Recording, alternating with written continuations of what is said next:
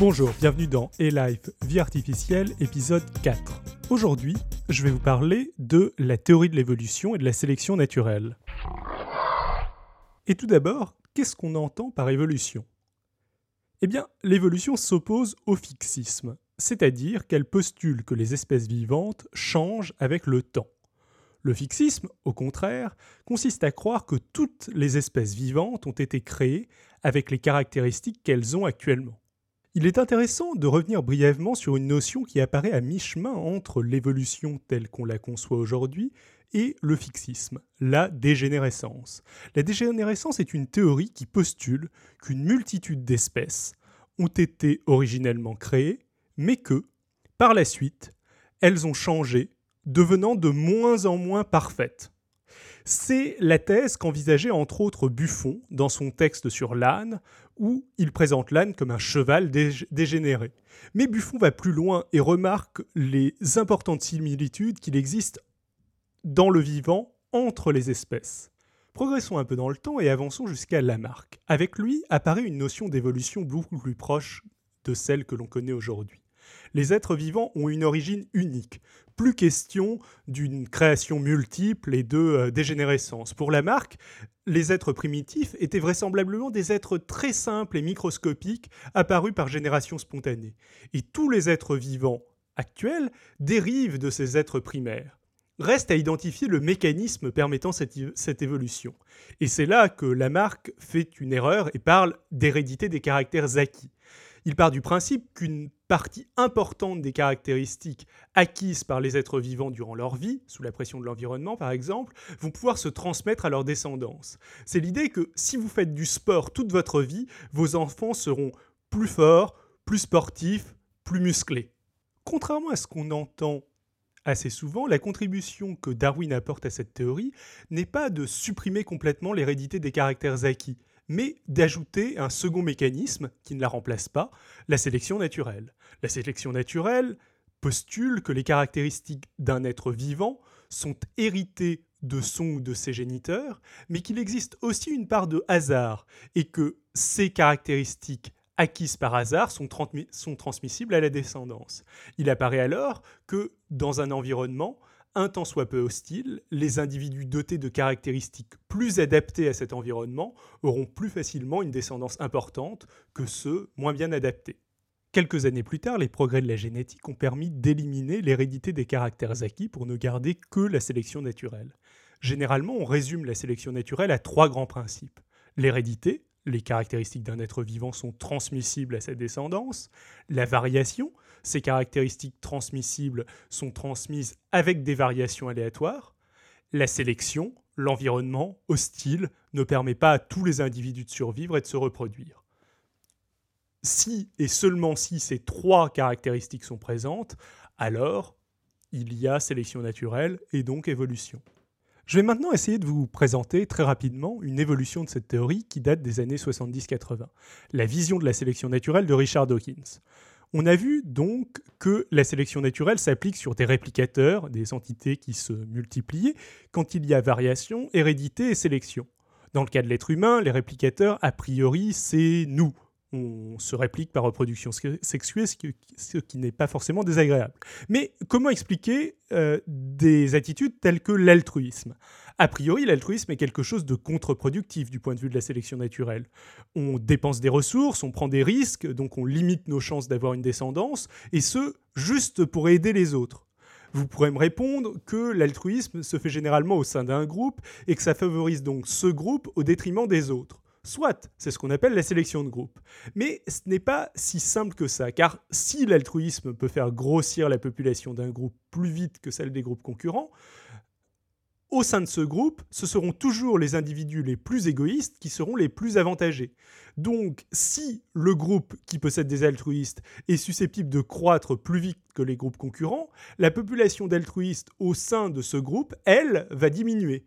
Au final, pour voir la part d'altruistes augmenter dans une population globale composée de plusieurs groupes, il faut donc que le groupe composé d'un nombre important d'altruistes augmente plus vite en taille que la part d'altruistes dans ce groupe et les autres diminue.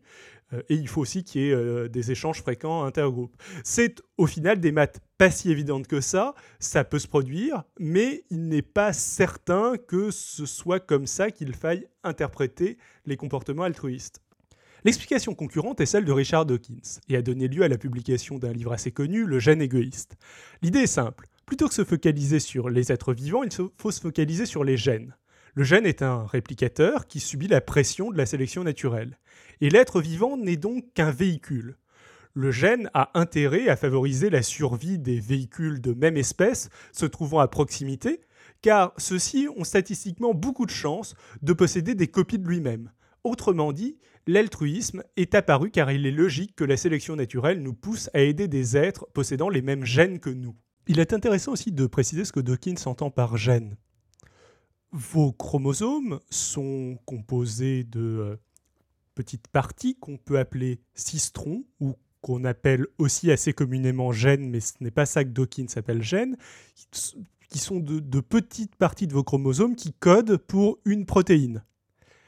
Et ce que Dawkins appelle gènes, en fait, c'est un ensemble de cistrons, une partie de votre chromosome, suffisamment petite pour qu'elle ait de très fortes chances de perdurer longtemps, d'être longtemps transmise à votre descendante pendant des générations et des générations sans subir d'altération ou de mutation.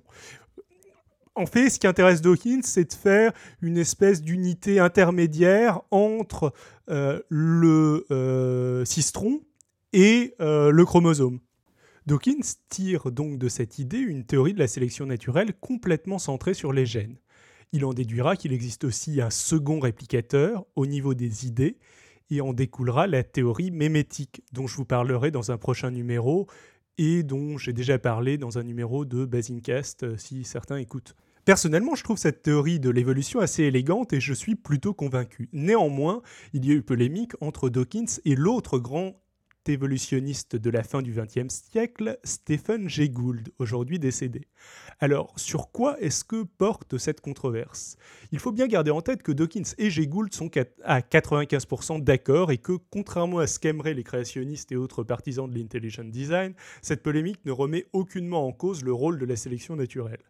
Je me suis moins intéressé à l'œuvre de Jay Gould qu'à celle de Dawkins, mais il me semble qu'il met davantage l'accent sur des phénomènes tels que les équilibres ponctués, c'est-à-dire le fait que l'évolution ne procède pas de manière parfaitement continue, mais plutôt par périodes de longue stagnation suivies d'accélération brutale. Les longues périodes de stagnation seraient des moments où une espèce est relativement bien adaptée à son environnement et où un changement permettant une amélioration significative est très improbable. Les périodes d'accélération rapide sont-elles des périodes où un changement génétique ou un changement d'environnement a rendu plus probable des modifications augmentant ce qu'on appelle la fitness, c'est-à-dire l'adaptation de ces individus.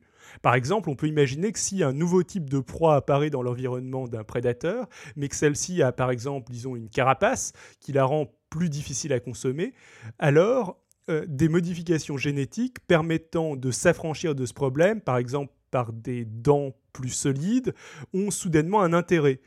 Ces modifications sont tout aussi probables qu'avant, mais maintenant elles sont sélectionnées par la sélection naturelle. S'ensuit une période d'évolution rapide où toutes les modifications permettant de chasser et de consommer plus efficacement cette nouvelle proie sont sélectionnées.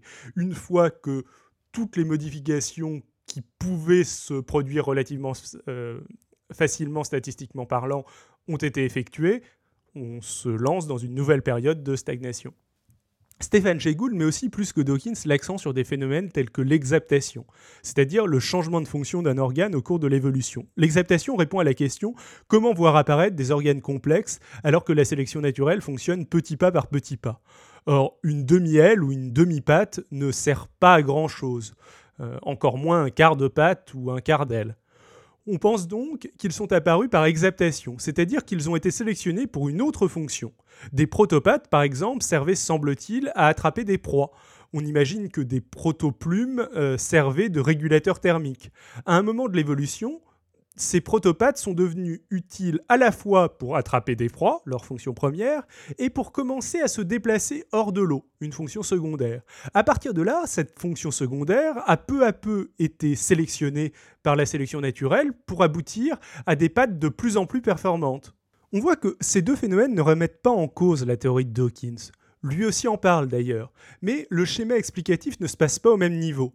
Il ne se passe pas au niveau des gènes. Plus généralement, on peut penser que derrière la controverse Jay Gould-Dawkins, il y a la question du réductionnisme. Dawkins cherche à réduire la question de l'évolution à ce qu'il pense être l'élément de base, le gène.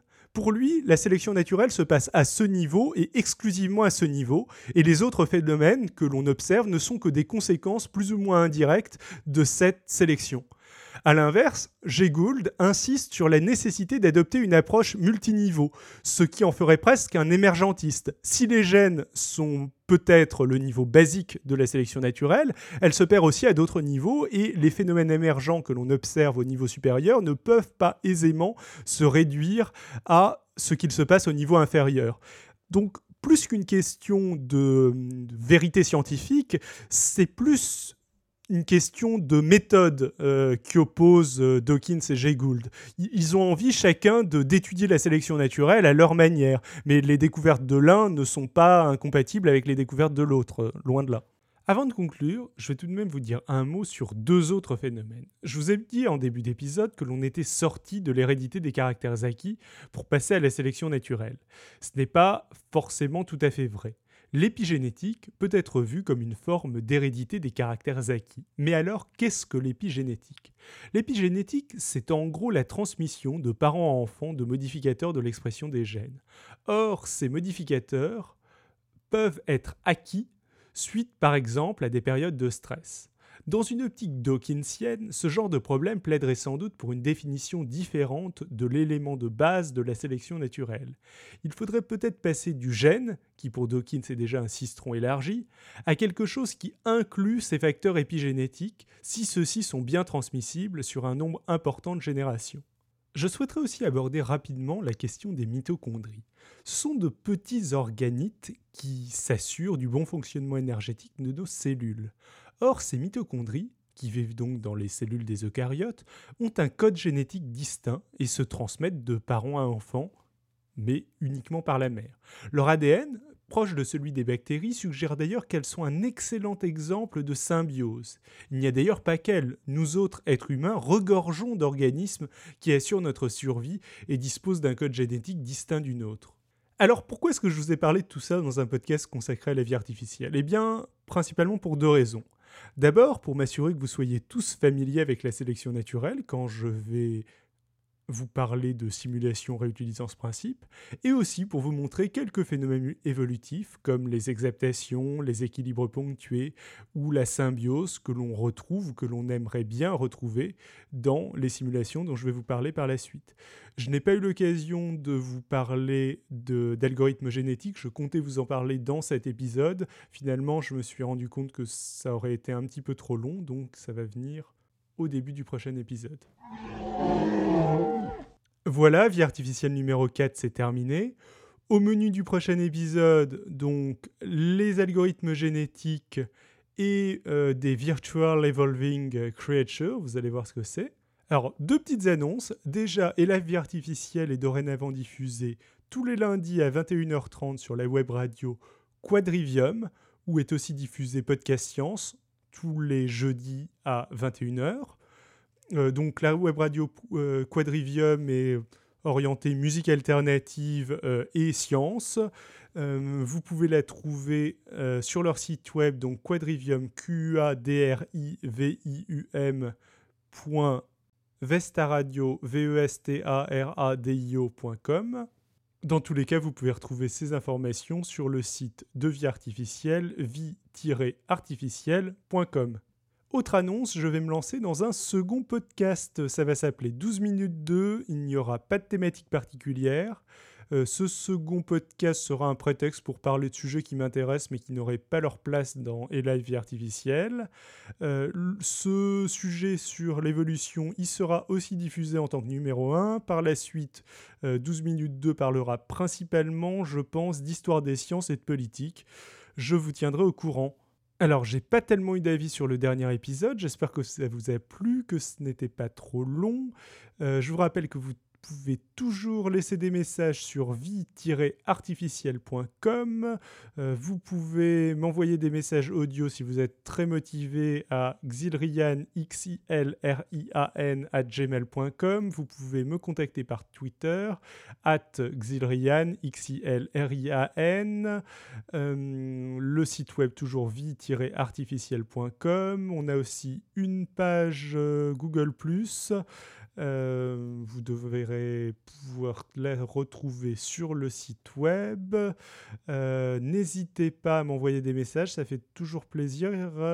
N'hésitez pas non plus à aller poster sur iTunes. Si jamais vous aimez le podcast, c'est la meilleure manière de le faire découvrir à d'autres gens.